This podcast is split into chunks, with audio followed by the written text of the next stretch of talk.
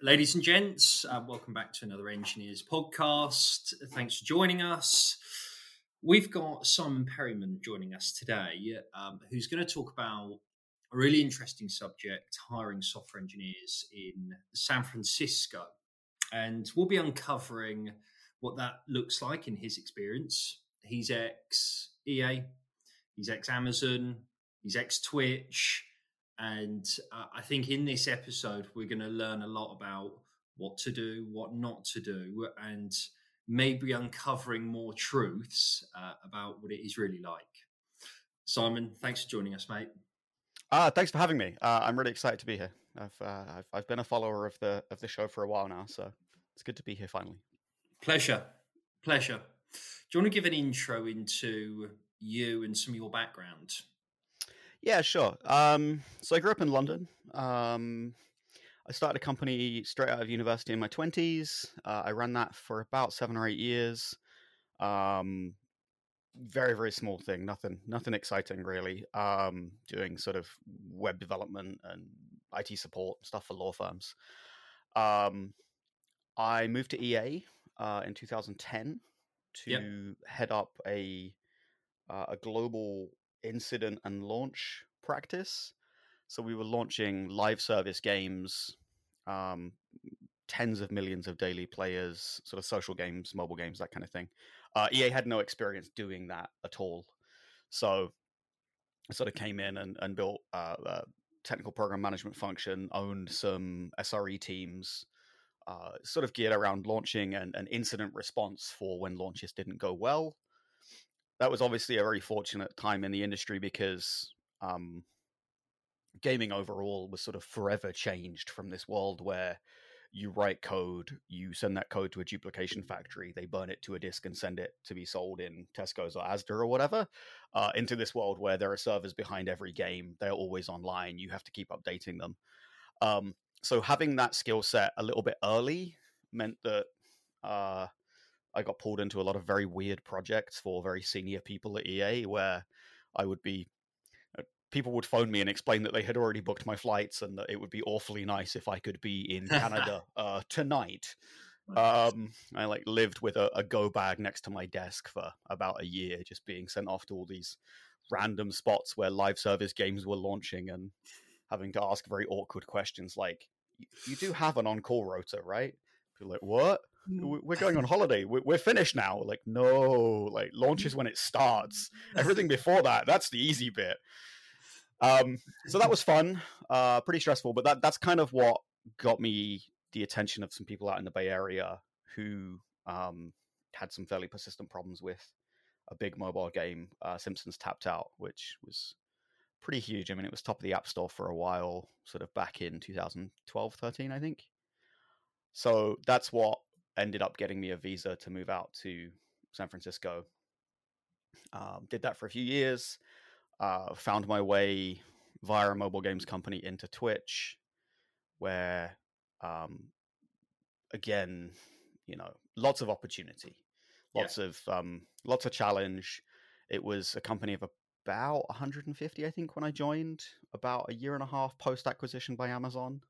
Okay. Uh, but really sort of at that inflection point of scale where they had the resources, but really none of the processes, none of the mechanisms, none of the procedures to get stuff done. So I ended up hiring, I don't know, I, I, I lost count, probably 200 and something people in, in my time there. Yeah.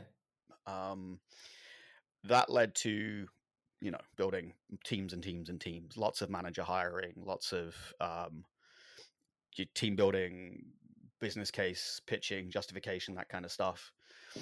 Came up with, alongside a couple of colleagues, we came up with the idea of taking the Twitch tech stack, uh, making it more widely available to AWS customers.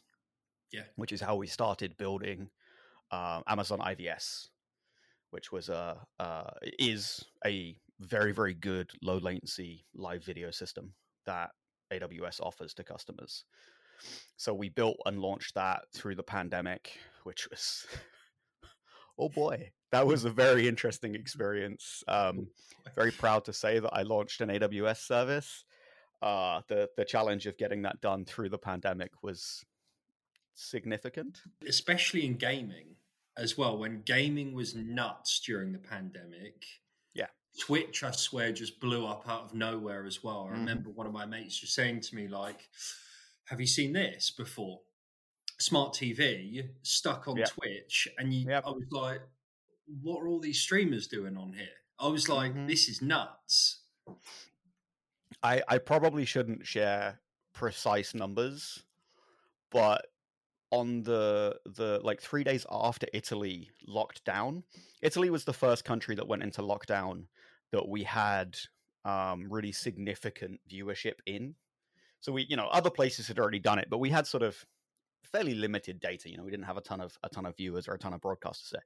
Italy was the first country, and um, we had to change the scale on our viewership graphs uh, three days after they went into lockdown, which was um, to, to anyone who, you know, to, to, to the engineers in the room, anyone who's done sort of infrastructure planning, that's very scary. Uh, there's a lot of things there that are not just purely elastic, you know, like you can't just consume more resources infinitely, right? So, um, yeah, keeping up with the the existing demand whilst building a new service was was a really interesting set of challenges Yeah, I bet. Yeah, it was it was very cool. I mean, it was it was a great experience, and I'm I'm really really happy to have had it. But uh, it was it was a challenge, which sort of led me through to December last year, which is when I left Amazon, and I am now a coach, uh, an investor, and a strategic advisor. Enjoying it? Very much so. Um, I get I get the bits of the job that I really enjoyed. I get to have um, 15 hours a week of conversations with really smart, really motivated, driven people. Mhm. Um, I get to be yeah, I get to be a coach. I get I get to be sort of instrumental and, and, a, and a force multiplier in the work that they are doing. yeah. Um, I don't have to talk to HR. I don't have to go to budget meetings. I don't have to worry about headcount. Like a, a- lot of the, the the sort of the stuff that you do as an engineering leader, so that you get to work on the cool problems and do the neat stuff. Yeah, that's that's kind of gone for me right now. It's it's pretty it's pretty fantastic. Uh, I can just force multiply and, and come back in a week and go, how did it go? Like, yeah, it went great. Or like, oh no, that was terrible. I was going to say Sorry. you don't need a go bag. You um, you don't need to be there at launch. You can coach at launch, but you don't need to be there. Love it. Yep. yeah it's uh it's a great it's a great place to be right now i i mean in all honesty i i suspect i will get bored i'm not i'm not particularly good at at taking it easy but for the last 12 months or so it's been it's been perfect yeah just what i needed All those years back, and you you even may see this now, or when you were hiring two hundred odd people at Twitch. What's the visa process like? Being sponsored into an organization in the US, there's lots around it. Mm-hmm. Yeah. Um. So I should caveat here. Um. Everything we're going to talk about is from a fairly limited perspective. Like I came here on a particular path. Um. The companies I've worked at here are fairly large, which gives them access to certain um, visa systems and things that aren't applicable more generally. I also came from the UK, which which again changes things, right? Like depending on on your country of origin, you you know if you come from Canada, for instance, right? Like there's a fairly different visa system that it arguably a lot easier to use than someone coming from Europe. So I can absolutely talk about my experiences. Uh, you know, not a lawyer, don't know that much about immigration law. Would absolutely encourage folks to you know do their own Yeah. research. Um, I came on an L1A visa.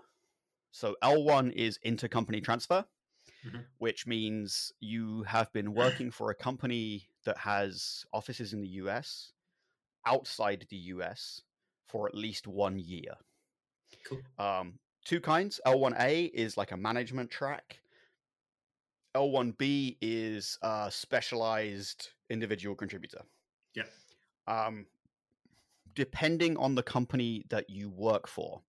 So big companies tend to have like uh, I think it's called a, a blanket approval, Mhm. which means that the U.S. State Department has said, "Okay, we trust you. You're not going to abuse this process. If you tell us, hey, this person's a specialist, they're the only person who can do this, cool, cool, we believe you. Um, let's let's make it happen. Smaller companies don't have that, so you have to sort of go through a few more a few more hoops. You have to sort of I think there's some a burden of proof. You have to prove that uh, someone in the US can't already do the job. That kind of thing. Um, but the L1 is very very easy. Between like I got a job offer. I think I got a job offer at the beginning of March, like finally finalized on paperwork, started speaking to the attorneys. Um, I got a package back from the attorneys by sort of the second week of March. My embassy appointment was a week later. I had a visa back in my hand by like the 20th of March, I think, and I flew on the 23rd. That's nuts. Um, all the stuff building up to that, the the company side stuff, getting the offer, all of that was obviously complicated and you know, but that was on on EA, not not on the process. Um, I also know someone who's who's on an L1B who had a lot more hassle. Um, but generally, I think if it's smooth sailing, um, you know, no criminal records or anything in the home country, you know, it, I, tricky. I know for Europeans because often um, for things like background checks, uh, background checking agencies uh, will want to see police reports from every country you've lived in. Yeah. Which you know, if you've lived in three or four different European countries, like ugh, that can be a real pain. Um, but yeah, L1A, L1B, pretty simple, pretty quick. Um, the only piece of advice I would offer is if you can, if you get this sort of offer extended to you, have a look at um, what the green card terms are with your employer. Okay. Uh, make sure that there is a process to convert you from an L1A to a green card. Find out when that process can begin. Got you. Lots of companies will say, "Oh, well, yes, we'll sponsor your green card in 12 months or 24 months or whatever." Um, that's a fairly stressful place to be. Okay. I say this from a tremendous, tremendous position of privilege. You know, lots of folks live there in you know large parts of their life in this kind of situation, and I, I can't imagine how tough that must be. Um, but on an L one, if you lose your job, you go home. You can't apply for a different job. There is no you know that's it you're done you're going home so if you've been here 20 months you know you've made friends you've built a life you've probably signed a lease you might have bought a car you know you this is your life like it's where you live and then there's a layoff at work and suddenly you know you get yeah. sent home it's pretty stressful so anything you can do to get that green card sooner is is really really powerful Top. um H1B is a very, very common option. Each year, there's like a pool of a couple of hundred thousand uh, visas people can apply to get into that pool. Um, it's often very oversubscribed. Um, but yeah, I, I, think that's probably H1B probably makes up the bulk of folks working here from from outside the US. Yeah. Uh, don't know a ton about it. Have had a ton of employees who've used it and, and sort of gone through the process. Yeah. Um, but yeah, it, it I, I think if you've got if you've got the skill sets, it's it's not impossible, but you have to be fairly determined. And I think one of the mm. things that people don't think about is once you've decided you want to make the move, you apply for your visa, you kind of put your life on hold a little bit. Like even when I was doing it, it was my L1. I decided I wanted to move in like early 2012. A couple of different potential things internally at EA came up, but they fell through but also like I'm not making long term decisions in the UK because I'm thinking about leaving. And that can become quite stressful, uh, particularly if you're applying for sort of a H1B with a pool and you don't get it this year. Like, yeah. are you willing to sort of punt some of those decisions another year and see if you get it the following year? Yeah. Um, not a big deal, just something sort of small to think about. No, it is good to think about. In your experience, let's use SF as an example because it'd be really difficult to look at the, the whole of the US. What's your experience in San Francisco with companies sponsoring, let's say, H1B visas? Is it a regular and done thing? Are you finding? Um, if you already have a H1, yes, not a okay. problem at all. People will absolutely hire you and put you on their books, and everything will be fine. Yep, not a problem at all. Um, I think in a situation where you are overseas and you know they they want to bring you to the US. I, I think that's much rarer, um, just because of the complexities around getting a H one.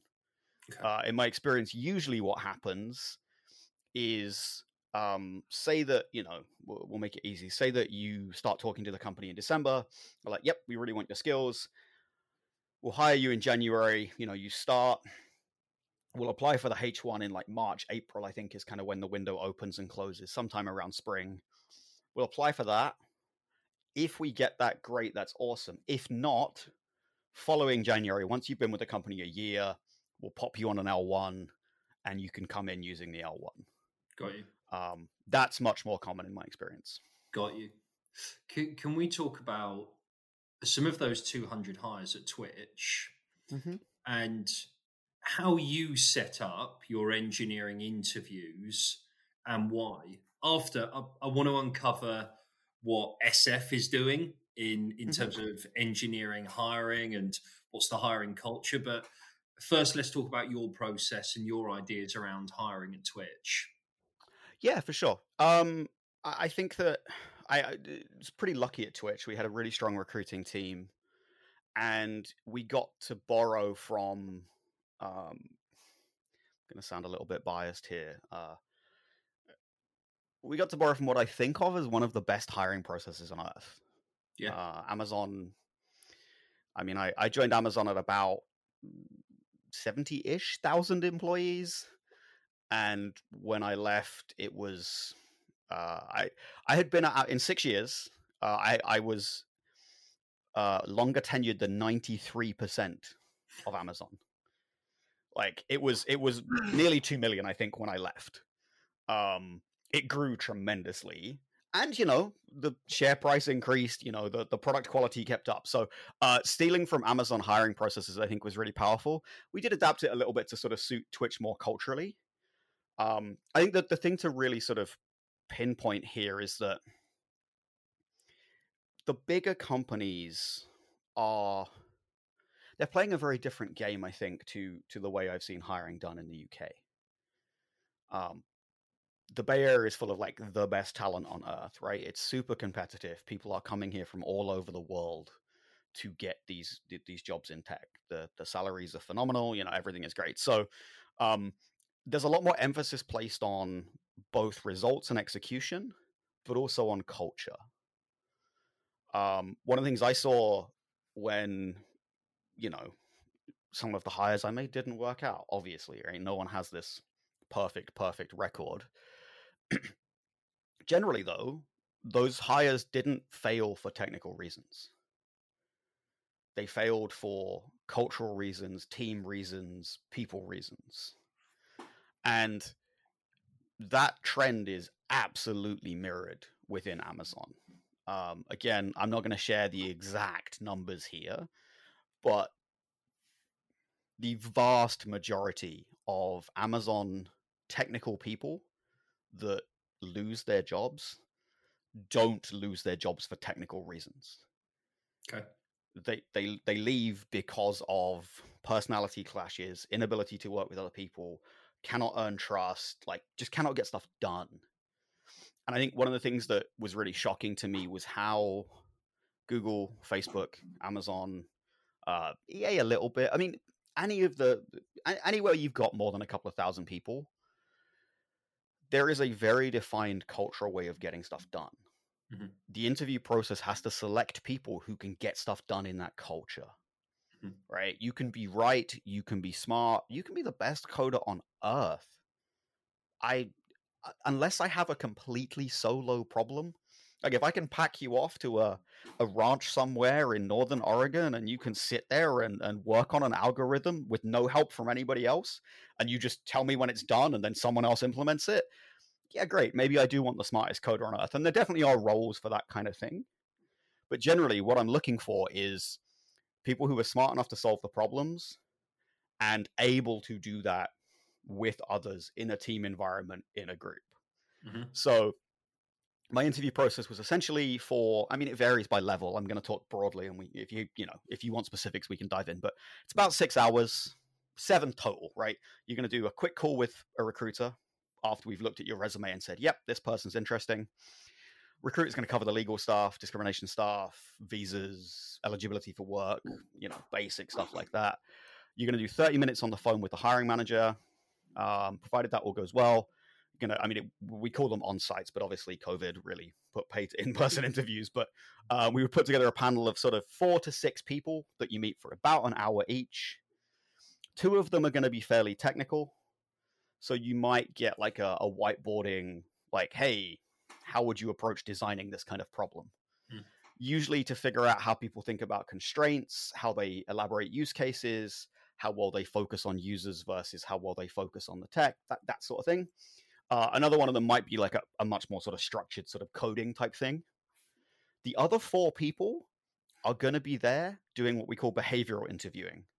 Um, I don't I'm sure you know what that is, yeah. given what you do. But, but but like to explain it to people who in the UK I had never encountered it. Um, behavioral interviewing is asking questions that basically start with, "Can you tell me about a time? Can you give me an example of?" Based on the idea that prior performance is the best indicator of, of future potential. Uh, so, can you give me an example of a time you disagreed passionately with a coworker?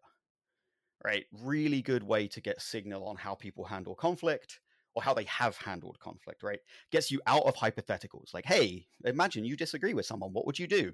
Everyone can give you brilliant hypotheticals. Oh, I'd handle that with skill and diplomacy. Sure, but like, tell me about a time you did it. Let me dig in a little bit. You know, let me get to the real nitty gritty there. So, yeah. four of the six are going to be about examples of stuff that you have done. Yeah. Usually, companies will tie them to the leadership values. Okay. So, uh, one of Amazon's values is be right a lot. So I might ask a question like, can you give me an example of a time that you were absolutely sure of the best path, but product management and engineering management disagreed with you? You know, how well did you stick to your guns? How committed were you? How did you convince people? How did you influence? Like that kind of thing. Um, Twitch had a value which was um, creators first referencing that without creators, Twitch is nothing. So, you know, can you give an example of a time that you have fought for something you believed one of your customers or users needed? Right? Those kinds of questions are really powerful. And that's going to be the bulk of my hiring process. Because the technical stuff, provided you're pretty close, like you, you can learn. We can teach you to we can teach you our coding styles, right? Like we can teach you the standards and you know we can get you mentorship because we've got the resources like the, the thing that's really important is like can you take feedback can you give feedback yeah. are you going to get on with folks are you going to work in this culture so that's how i structured things for uh, interviewing and hiring at twitch love it that's really in depth how many people so these 200 people how long how long a time did it take you to hire these people in? Uh, it varies wildly. So in my first, I think first nine weeks, I hired twenty three people, which was considered oh my like no one's really done that before at Twitch. Like that was pretty pretty groundbreaking. Um, I think I did. I think 2017, I did 45 people in about nine months. Uh, that was new locations, like that was opening an office in in Utah and an office in London. Um, but yeah, I mean, other ones are just sort of backfills, and you, you know, it, it, varies, right? It depends how much of a focus it was for me. What What do you think your biggest challenge was? Um, and I mean we that lost our... more from like a competitive standpoint as well, as in competing gotcha. with other organizations. Yeah, um, we lost all of our recruiting team on two separate occasions, so that was fun. Uh, I had to spend two days a week hiring recruiters at one point and, and literally rebuilding. There were we, we kept one person recruiting. He was the only person who stayed. Me and that person teamed up to rebuild recruiting from the ground up. So that was a challenge. Um, didn't know a lot about hiring recruiters. I uh, would argue I still don't, but it sort sort of worked, I guess. Um, in terms of like competitiveness, there was a period where Uber was um, tricky for us to compete with, just because they were able to give out really large amounts of of uh, non-public stock, whereas Amazon's comp bands are very rigid. Um, Facebook also, there was a period there. I remember getting into a bidding war with Facebook, which was I can't. I like. I think we offered three hundred. Engineer came back and said, "Well, Facebook offered me like three fifty, and we're like, okay, um, hmm, four hundred. That's it. That's the best we can do." And then he came back and said, "Facebook offered me five fifty, but I have to sign within twenty four hours." We're like, what? Like not four twenty five. Like Facebook upped us by 150 and put a 24 hour expiry on it. I'm like, I'm Yeah. happy for you, man. Like, well done, well done. Like, that's He's just doubled his salary. Well, yes, about to offer him 300k, and he's Yes. walked away with 550. He or she. yes, That's yes. nuts. not that uncommon, honestly. Really. I mean, I think the thing that the thing that was a real big shock for me coming from the UK is the prevalence of equity compensation and the gamble that you take with equity compensation. Like, I have a couple of friends, um, one of whom joined Amazon a couple of years ago, um, and will assume their salary was, you know, just for a, a given value. th- th- Their salary was a hundred.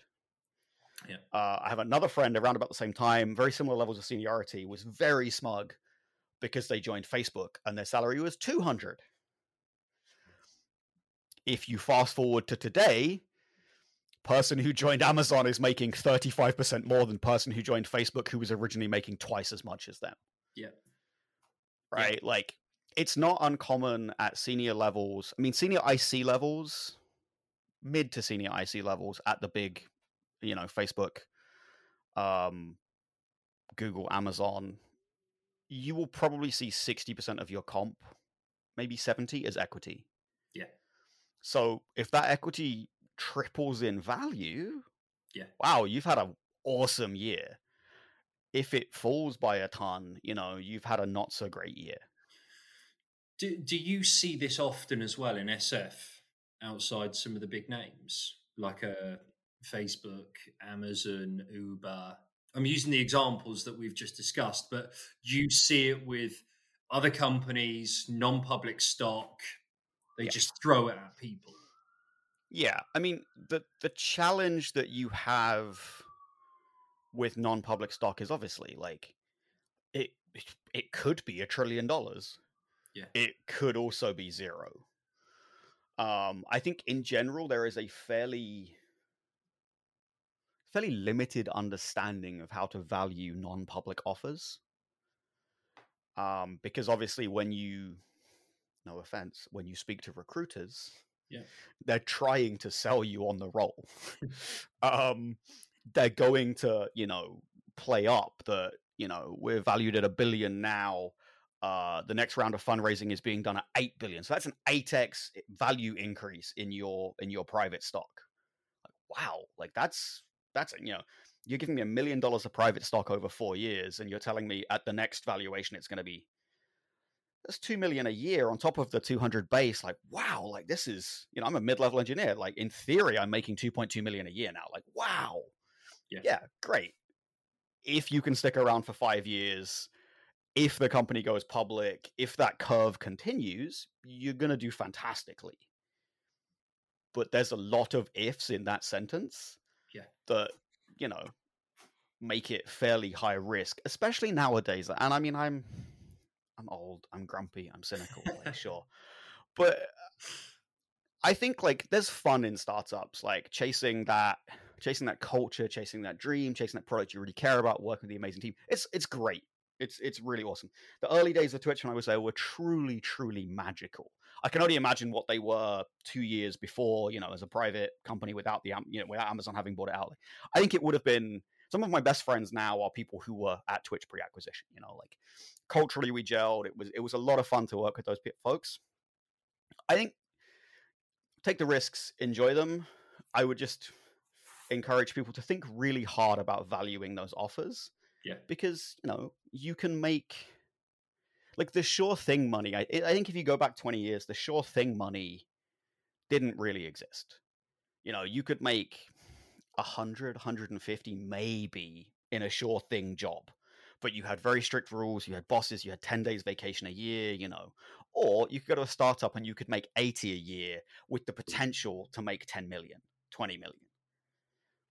I think now, like, even the folks I've mm. seen who've, who've taken startup deals and, and they've worked out reasonably well probably make 50% more than they probably would have made doing a comparable thing at a big company for the same amount of time. Okay. Yeah. So, uh, there are exceptions, obviously, but. No, I get you. Okay. Well, what do you think startups are indexing on with with their hiring of engineers. You know, we've spoken about Amazon and interviewing stock. Is the startup scene different and why?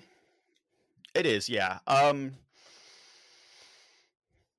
the startup scene is very different because you have to find people who don't want to take astronomical amounts of money to go and work at the big companies.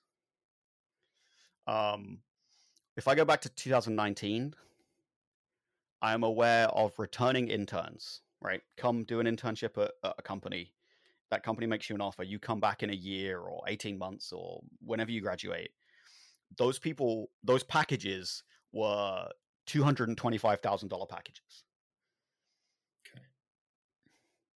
No years professional experience. Yeah. Like maybe two internships, you know, six months professional experience total, 225 so if you're a startup, you're trying to find smart, brilliant people who don't want to go and work at these these big spots, right? You're looking for folks who are mission driven, not cash driven necessarily. So there's also, I mean, there was. Uh, I've been out of of the market for like a year now.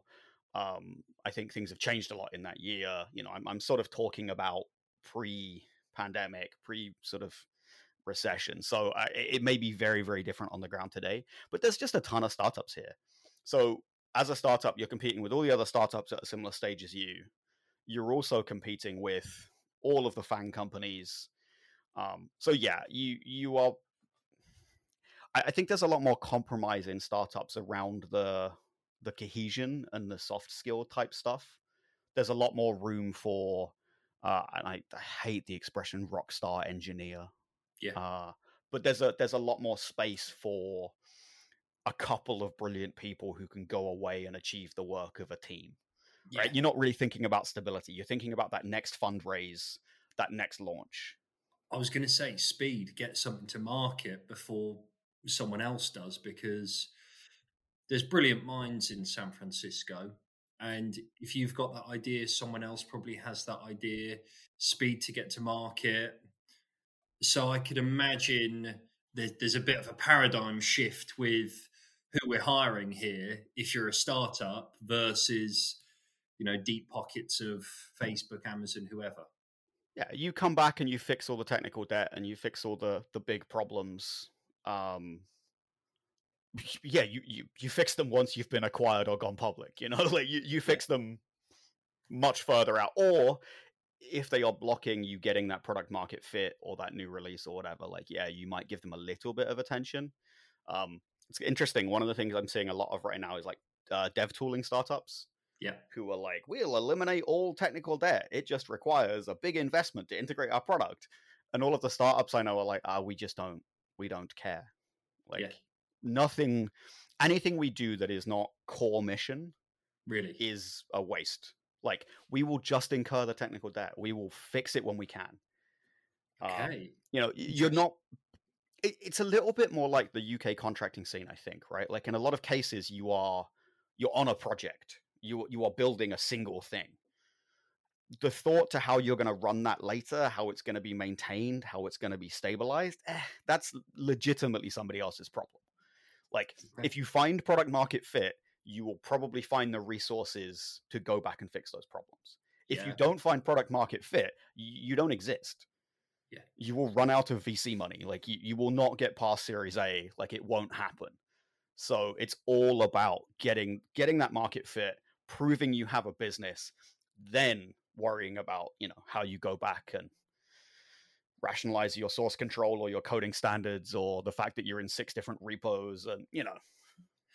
That's quite a good analogy the uk contract market. Is is it literally like that as in tenures at companies look like nine months to a year or some of what i've heard and people go to different companies project and that's it?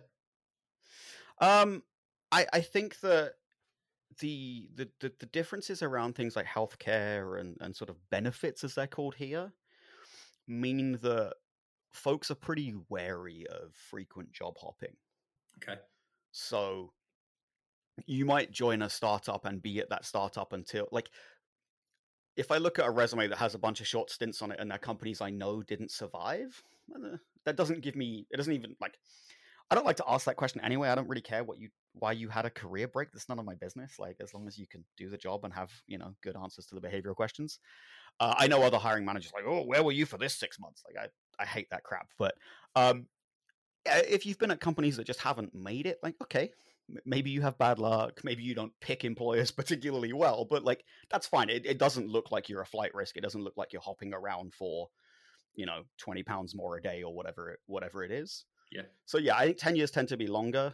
Um, but yeah, I mean, when when the idea fails and it runs out of money, yes, people go find new jobs for sure. Do Do you coach startups on hiring strategies or mm-hmm. retention mm-hmm. strategies at all? Yep, absolutely. Quite a lot of that kind of stuff. Do you? Mm-hmm. Do, do you have some hiring principles that you follow? Yeah, I mean, I, I think the key one, the, the thing that's most important is really understand the role you're hiring for. The amount of times I've seen people just like, if you don't know the role you're hiring for, you, the chances of you making a good decision are very, very small. It's luck at that point. So, being able to articulate, like, the, the first thing I challenge hiring managers on is what is the role? And I often hear things like, um, well, you know, there's this one person on my team, and I kind of want another one of that. Like, great, no one can work on that job description.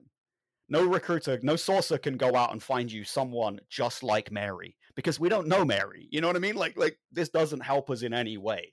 Like, describe what makes this employee great. What makes this person really, really good at their job?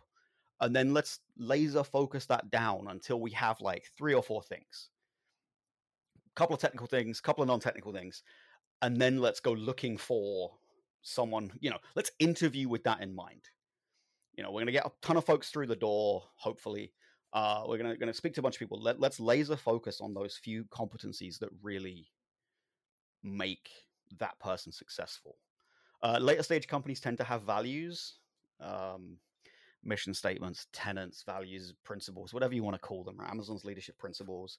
Um, Twitch had values, right? Like I don't remember what EA called them, but um, hopefully those values, if they're done well, represent your company. Bring those to the interview. If you care about how inclusive someone is, grill them on it. Find examples of, of how they've done these things if you care about how quickly people provide feedback and if they provide feedback in good ways make that a focus right give that of those sort of four people doing behavioral stuff that i mentioned earlier give them two two areas each to cover like that's eight things right what are the eight key traits that you think are going to be most you know make this person the most successful they can be yeah so that's yes, that that's sort of the principles the, that's some pretty good feedback that's some pretty good feedback. Uh, are you able to share anything about some of the startups that you're advising on before we wrap up? I think it's been a, a quality 40 minutes on your journey. Um, some of the hiring landscape, nuts and probably shocking for some people as well, in good ways. Um, but help us wrap up with uh, anything that you're working on that's that's of particular interest. Uh, yeah, absolutely. Uh, so I'm working with a company called Maka Live, M A K A L I V E. Cool. Um, they are doing uh live streamed uh e fashion e-commerce That's in cool. Nigeria. Uh, cool. it's an amazing team. I really, really enjoy working with the folks. Um, the problems that we have. Uh, I'll, I'll, send you a link over. Um, yeah, I've got it. Include it in the show notes or whatever. Um, the the problems that these folks are grappling. I was on a. I did actually get pinged about a, an outage they were having a little while ago. They asked me if I could jump in and help, and power cuts in the office, internet outages, like complicating troubleshooting. Um, it, it's it's so so cool to see something so innovative that's like really gaining traction and, and, and taking off. Um, it's yeah, it's really really fun. Um, probably not super applicable to, to, to most of your audience, but I think it's just a really really cool thing. Uh, there may be some jobs coming up there soon as well. So um, if folks are interested in maybe learning a bit more about it, um, we'll we'll drop a link for sure. We'll drop a link. I think um, what we should do is is catch up in six to twelve months and see see where the evolution of some of these startups are. Um, talk a little bit about them, what they're doing, what they're building, and uh, a general catch up on on the hiring landscape. And I can come a little bit more prepared and be a little bit more proactive no, absolutely. that would be really fun. This has been great. That discussion. Simon, I want to say a big thanks for for coming to share your experience with going to the US, challenges of visas. You know, it's a common question we get asked. It's it's a question that uh, not necessarily people expect us to know the answers, but I think we do find engineers genuinely interested in UK, Europe, US. Um, so it's good to have some more context. It's good to have um, some of the experience around some of the hiring discussions that you have with engineers in SF, and also what the startup scene's doing. Um, so a massive thanks. No worries. Uh, again, thank you for having me. Uh, one thing I'll, I'll, I'll, sort of leave on, um, folks can just find me on LinkedIn. Uh, if they want to reach out and ask, like, "Hey, I'm thinking about moving. Is there anything I should?" You know, if, folks just, I'm very happy to take those kinds of questions. Um, I think one of the things that I'm really lucky is that right now I have time and space to kind of give back. And I would not be here if it wasn't for tremendous amounts of help from other people. So if I can, you know, provide some comfort, some advice, a, a, a little bit of context, you know, like I'm very, very happy to do that. So um, folks can can find me on LinkedIn. Um, they can also reach out to on the website if they want sort of more formal coachy type stuff. Um, but you know, LinkedIn is just fine. Yeah. And for everyone listening, a, like, share, retweet, everything is going to go a long way um, to getting this in the hands of some really good people who might genuinely be interested in going to the US. So uh, everything is massively appreciated um, from people listening. Cool. Thanks Elliot, a lot. Thank you so much, man. Pleasure. Guys, thanks for watching this episode. Uh, massively appreciate you listening and checking in with us. If you want to find out more about us and what we're doing, please check us out on social media. What we're trying to do at Enginears is build a community to drive knowledge sharing and experiences. On Twitter, we can be found at enginears.io. It's no underscore. We've also got a website which is enginears.io these links will all be posted in the description. Any feedback and comments are massively appreciated. We're always looking to improve on where we can. Thanks, guys.